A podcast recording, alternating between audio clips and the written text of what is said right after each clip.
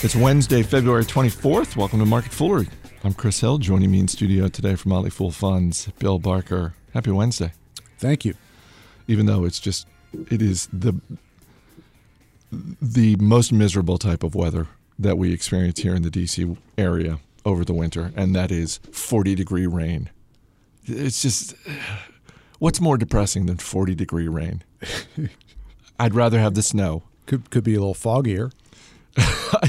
Not much foggier. It's pretty foggy out there. It's not foggy. We our, our office is right across the street from the George Washington Masonic Temple, and the last time I looked outside, you can't see the top of it. I, I think we're we're setting a new record for the number of listeners who are t- tuning out. Who are instantly tuning out? I just couldn't possibly be made to care about your weather over there. Please tell me something about business. we'll get to business. We've got some Target earnings. Speaking on behalf of our listeners, We've got some DreamWorks animation earnings, and they are actual earnings this quarter. But let's start with Lowe's. Yesterday we had Home Depot. Today we've got Lowe's. Fourth quarter sales up five and a half percent. This I I feel like we have seen this movie the last few quarters, and it, and the movie goes like this. Lowe's results are pretty good, but they're not as good as Home Depot's that were put up the day before. Yeah. Well, and that's okay. And so I guess if you're looking at Lowe's today and trying to extract information about how the company is doing by looking at today's stock price move, then you would think this wasn't a particularly good report.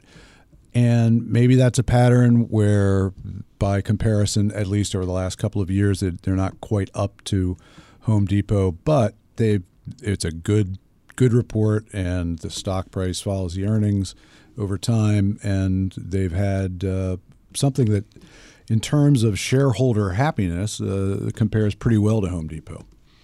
Not this year, not over the last twelve months. I would say not over the last couple of years. I mean, there were, there was a point in time where Lowe's was a much better perform, much better operator, I should say. They just they just seem to have their stuff together a lot better than Home Depot, and it, it really does seem like I don't want to jinx Home Depot, and I don't own shares of either of these, but it, it seems like Home Depot uh, is on a pretty steady winning streak if you're just comparing it to Lowe's. So I'll, I'll look at the number, numbers, and over the last three years, Home Depot is up 25% a year, which is phenomenal. And Lowe's is up 23% a year. So the perception that Lowe's is dramatically trailing Home Depot over that time uh, is blown up a little bit. I mean, that's 23% per year over the last three years is pretty good. And over the last 10 years, Home Depot has a bigger lead. Uh, but if you go back over the last 15 years, then, then Lowe's, uh, Home Depot got a bit ahead of itself into and including the Nardelli era, uh, and, and then gave up a little ground. Yeah. Yeah. After. Is this, for anyone who is looking at housing and thinking, I want to I'm looking at my portfolio. I don't really have a lot of exposure to housing, or maybe even any. Is this your favorite way to invest in the housing market? Because certainly you can go with a pure play home builder.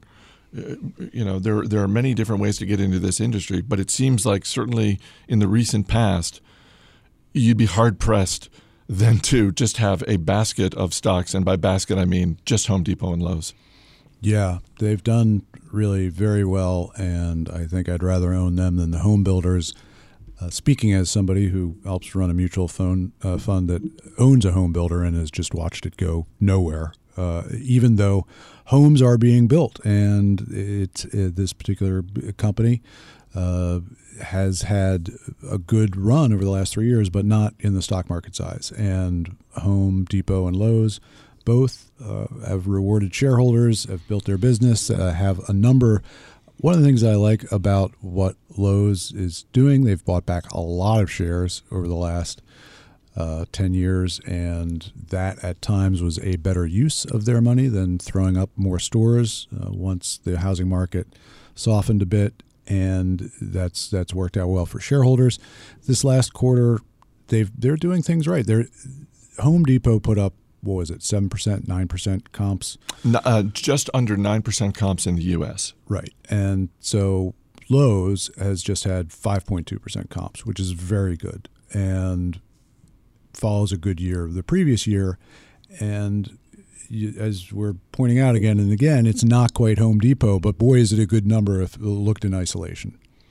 Let's move over to Target. Uh, fourth quarter profits, and maybe this was to be expected. Uh, fourth quarter profits hit a little bit just because of all the discounting they were doing over the holidays, but I look at the numbers they're putting up, and directionally, they didn't put up an amazing quarter at Target, but directionally, just about everything is going in the direction you would want it to go in, in terms of same store sales, in terms of e commerce, in terms of customer traffic. Yes, they had a good quarter. Their same store sales were up, uh, I think, 1.9%, and that's pretty good. Their online was up 34% year over year, and that's an acceleration over the third quarter, which was up 20%. And if you're improving in the fourth quarter for retail, that's a good time uh, to be getting things uh, particularly right, which they did. So they've also benefited from the deal they had with CVS to sell CVS all of the in-store pharmacies. Got a couple billion dollars from that. Now CVS is is running those stores, so the total sales numbers for Target look down uh, compared to what they were a year ago because they're not getting those sales themselves. They're giving those sales to CVS, but they've already pocketed the money from making that deal. So uh, everything is seemingly going in the right direction, more so than with Walmart, uh, which I think we talked about recently. And the only thing that was not going in the right direction is, as you mentioned, was the margins. And you know they've got to be very competitive to get those online sales. You just you can't have great margins and do great online business. But do you think that they are? I mean, we see this with retailers over the holidays frequently, and it's a, a pretty well known play in the retail playbook. It's let's do some big discounting to get people in the door, give them a good experience, and we won't have to do as much discounting in the future, certainly not in January or February, to the degree that we're doing in December. It seems like, uh, again, I don't want to jinx whatever numbers they're working on for their current quarter, but it seems I, I don't think you'll jinx them. You don't think so? No. Okay. I don't, You're not. I'm not imbued with those powers. I don't see the cause and effect that you're trying to make here. Uh, I, I, I'm I'm just wondering if they have in fact set themselves up from an operational standpoint where hey we got a lot of people in the door in december. They had a good good experience. That sets us up for a, you know a good experience in february march and beyond. Yeah i think i think you're right. I think the the margins were not hit dramatically uh, over the last quarter and so they, they weren't over discounting. Uh, there you could if you're a pessimist if you're a bear you're short, whatever, you could look at uh, 56 basis points down in the margins and say, I think that's going to be a problem if that's how they're getting the people in. They're giving up the profits on these sales, but it's really not enough of one, I think, in this particular case, given the comparative strength that they have had against their main competitor, being Walmart. Um, so I, I, think that it was a, a, good quarter. The market's reacting positively. It's up 3% on a down day in the market. And I think that it is a company which has had things to turn around from and is, is doing so. Lowe's and Target, as you indicated, two stocks moving a few percentage points here and there. But in terms of percentage movement, the big stock today is DreamWorks Animation. Shares up 20% this morning after a surprising fourth quarter, putting up a profit, and it helps that the year over year comparison is the fourth quarter of last year when they put up a loss. Um, they only put out one movie last year, and it was in the first half of 2015. What's driving this quarter? So it's a very lumpy company. Uh, the quarterly numbers are entirely affected affected by the one movie. Uh, there's there's a business underneath the lumpiness, which is a little bit more stable, and they're building it up. And it's it's the TV side, what they're selling to Netflix, the library, and uh, what they are producing for uh, direct uh, to video uh, and they're beginning to make better judgments on that, and they're beginning to have some success. Uh, but it's still a hit driven business. And the last several years, so DreamWorks, I don't know, do you remember when it came public? No. So it came public in 2004, and it's still below the stock price that it opened at. Wow. That's hard to pull off and still be a public company. Well, they begs the question why they needed to be a public company in the first place, and I think the answer is because they could. And Pixar had put the set the stage very well. Oh, these these uh, computer animation companies, and there'll only be the two of them forever, are are both awesome. Uh, although at the time, I don't know if you r- remember what they opened up with at, at DreamWorks. It's not an all star lineup of, of their first several movies. Wasn't Sh- is Shrek and the Shrek franchise is that not their first? That was their fifth and eighth movie. They opened up the day before their ninth movie opened, Shark Tale. Ooh, wow. And preceding that were such memorable films as Antz, The Prince of Egypt, The Road to El Dorado, Spirit, Stallion of the Cimarron, Sinbad, Legend of the Seven Seas. When is the last time you watched any of when is the last time that anybody you know watched any of those? Well, as longtime listeners know, I have human children. Uh, we watch animated movies in our house. Never seen any of those. Okay. Not seen a single one you just mentioned. But they also had Shrek and Shrek 2, which were huge. And that underlines the story here, which is this is a hit driven enterprise.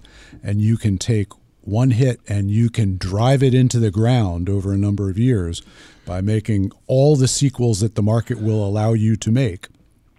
And they actually got on a little bit of a roll uh, for a little while there. The, uh, Shrek 2, uh, Madagascar, and Kung Fu Panda 3 in the Fu- theaters right now. Kung Fu Panda was a hit, and so those and How to Train Your Dragons, and they've had enough uh, franchise opportunities that that has kept them moving forward, but but not really building a, a bigger business over time. They, they've when they even when they have a movie that costs as all of them seem to cost about 150 million dollars and even if it makes around 300 million globally that's a big loss that's a big write down so the Croods is the last sort of successful new title they've had uh, but last year at this time they were writing off mr peabody and sherman and As well, as well they should. did you see it No. It looked terrible.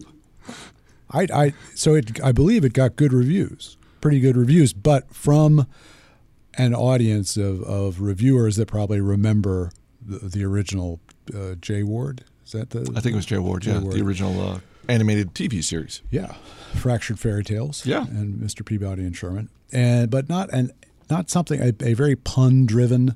Uh, script and that doesn't necessarily translate well to foreign languages, not as easily as scripts without puns. I would argue that puns don't do all that well in English, but Well, but Mr. Peabody and Sherman was pun driven, and you have fond memories of that from your childhood. fond enough, yes. So, Kung Fu Panda 3 out now, and that's, you know, it's doing well. It is not part of today's numbers. So, a, a good report for DreamWorks, but this is a company that has bounced around uh, without really creating shareholder rewards. One point I want to hit on regarding the sequels because um, it, you know, I've I've seen, I've I've read the comment and I've heard the comment about DreamWorks. It's like, well, they're just, you know, that's all they've got is sequels, and they they don't, you know, they're not Disney, they're not Pixar. Um, and it, it always reminds me of the story of the making of Toy Story 3. And uh, uh, lest anyone think that the Walt Disney uh, Corporation is anything but a profitable enterprise and is run as such. But when Disney bought Pixar, uh, the short version of the story goes like this uh, The Disney executives go to uh, John Lasseter and the team at Pixar and say, uh, you know, uh, what about a Toy Story 3? Uh, that you know that that could be good, and you know that would make some money. And Lasseter and his team are like, no, no, no, we we don't want to make that. We've kind of said all we want to say with the, you know, Toy Story two ended on a nice note, and and uh, no, we're good. And And, and Disney's reply was, "Oh, okay. Well, well, we'll we'll find someone else to make it." And they were like, "What are you talking about? That's that's." It was like, "Well, no, no, no. You you made the first two, but the Walt Disney Company owns the property of Toy Story, and so we will get someone else to make a Toy Story three. We'd love you guys to make it." Because you guys made the first two. We, we don't get me wrong. We'd love for you guys to make it, but you know, if you, if you want to pass, that's fine. We'll get someone who's not quite as good, and uh, and that'll be that. And that's how we got Toy Story three, and that's how later this year we're going to be getting Finding Dory and, and Toy Story four. Yes, com- coming down the line. But uh, these things are are things, of course, that the audience wants. If they're done well, If they're done absolutely. well. And Pixar and Disney have whatever their differences may have been on on the first uh, go round for sequels. They've done a reasonably good job. I, I'm interested in seeing Finding Dory. Absolutely. I'm, I, I'll be there. Will you? Not with you, but I'll No. be there with my kids. uh, DreamWorks Animation, we have the Academy Awards this weekend. DreamWorks Animation not up in the category of Best Animated Film, and bet every dime you have and are interested in betting on the Academy Awards to the extent that anyone is, that Pixar's film Inside Out will will take home the statue for Best Animated. But uh, I was talking with our man behind the glass, Dan Boyd. When you look at the Best Original Song category, I, I had it had been my intention uh, just as in December we had holiday theme music as outro music. It was my intention that this week we'd have songs that had won best original song in the Academy Award, and then I forgot about it until this morning, and then I went to Dan and said, "Oh, can we you know can we get something?" and and uh, Dan is a Dan's a DJ. Dan's a musician. Dan, I, I trust Dan implicitly when it comes to music, and so he looked over the list and he picked out from the mid 1980s uh, the song from Top Gun. Top Gun nominated for four Academy Awards Best Sound, Best Sound Effects Editing, Best Film Editing. It did not win those three, but it did win. It did win Best Original Song, Berlin, Take My Breath Away. What was Away. the basis of the selection? Uh, the basis of the selection, I think it was just me just saying Songs which annoy me. No, no, no. It was Academy Award winning songs. But, but there are uh, it's a large uh, realm that you can choose, even if you're just restricting yourself to winners. And Yes. I say, why not play a good song for your audience? What what would you go with? What would you recommend? And we'll take this But, on. but I don't think that it has to be winners. Uh, first of all, let us agree that the playing of the songs during the Oscars is the biggest waste of time during the show. no, I don't agree with that at all. Not at all. Uh, the biggest waste of time during the Academy Awards broadcast is the fact that awards like sound effects and sound effects editing, which are technical awards, are given time on the main broadcast. Okay, so of the five songs played during the show last year, which three were your favorites? Don't touch your computer. Don't look up what they were. Uh, I, I, do, I'm, I'm not saying it's I'll a, tell you, I'll expand this to the last 10 years. What, what were your three favorite songs that were played during the, the Oscars? That's 50 songs to choose from. Uh, let's see. I'm going to go with well, last year was it last year that the song from the Lego Movie "Everything Is Awesome"? That's a catchy Okay. tune. That's a Okay. pretty That's earwormy. one. That's an That's earwormy one. kind of song. Sure. Uh, I'm. Uh, I love Peter Gabriel's song uh, "Down to Earth" from WALL-E, which was nominated. I believe John Legend was the person who sang that, and a song that I know. I know you're a fan of the movie, but Adele's rendition of "Skyfall" was not a waste of time at all. That woman can sing. So th- those are three. And you know what? Maybe later in the week we'll cr- we'll crank out a, a song. We'll take it under advisement. But this one, I just I said to Dan, "Hey, just pick something from 1970 I was- I was hoping Let, us not go deep into the archives. I was hoping that you would go with uh, the song from uh, Christopher Guest's movie, um, a Mighty Wind. A Mighty Wind. Uh, what it was the song um, "A Kiss at the End of the Kiss Rainbow." at the End of the Rainbow. which was written by Michael McKean. We talked yesterday about uh, Better Call Saul, uh, and on the show, one of the actors is Michael McKean. And Michael McKean and his wife, Annette O'Toole, wrote that song. And I remember listening to an interview one time when he was talking about how surreal it was, not just to be at the Oscars, sitting in the audience as a nominee with his wife, but looking across the aisle at Elvis Costello, who was one of the other nominees, and just sort of like, hey, uh, what do you think? And in fact, neither of them won. Um, so, you know, let's, I, I, think it's safe to assume that. Um, to the extent that anyone is still listening, and to the extent that you listen to this later, you won't be listening to the outro music. Uh, well, I may, uh, just to sort of hate listen, I guess. Thanks for being here. Thank you. As always, people on the program may have interest in the stocks they talk about, and the Motley Fool may have formal recommendations for or against. So don't buy or sell stocks based solely on what you hear. That's going to do it for this edition of Market Foolery. The show is mixed by Dan Boyd. I'm Chris Hill. Thanks for listening. We'll see you tomorrow.